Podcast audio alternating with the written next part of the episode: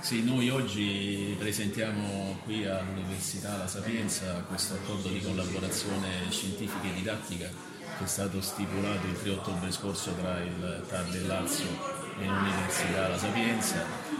che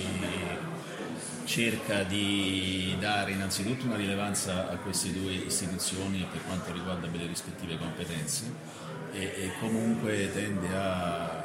valorizzare anche l'attività che sarà svolta da quelli che sono gli studenti di questa università, eh, consentendogli di poter esercitare attività scientifiche di approfondimento presso il TAR del Lazio e viceversa consente anche al TAR del Lazio di eh, effettuare la sua attività sinergica nei confronti di un'università quale questa che è una tra le università più importanti al mondo.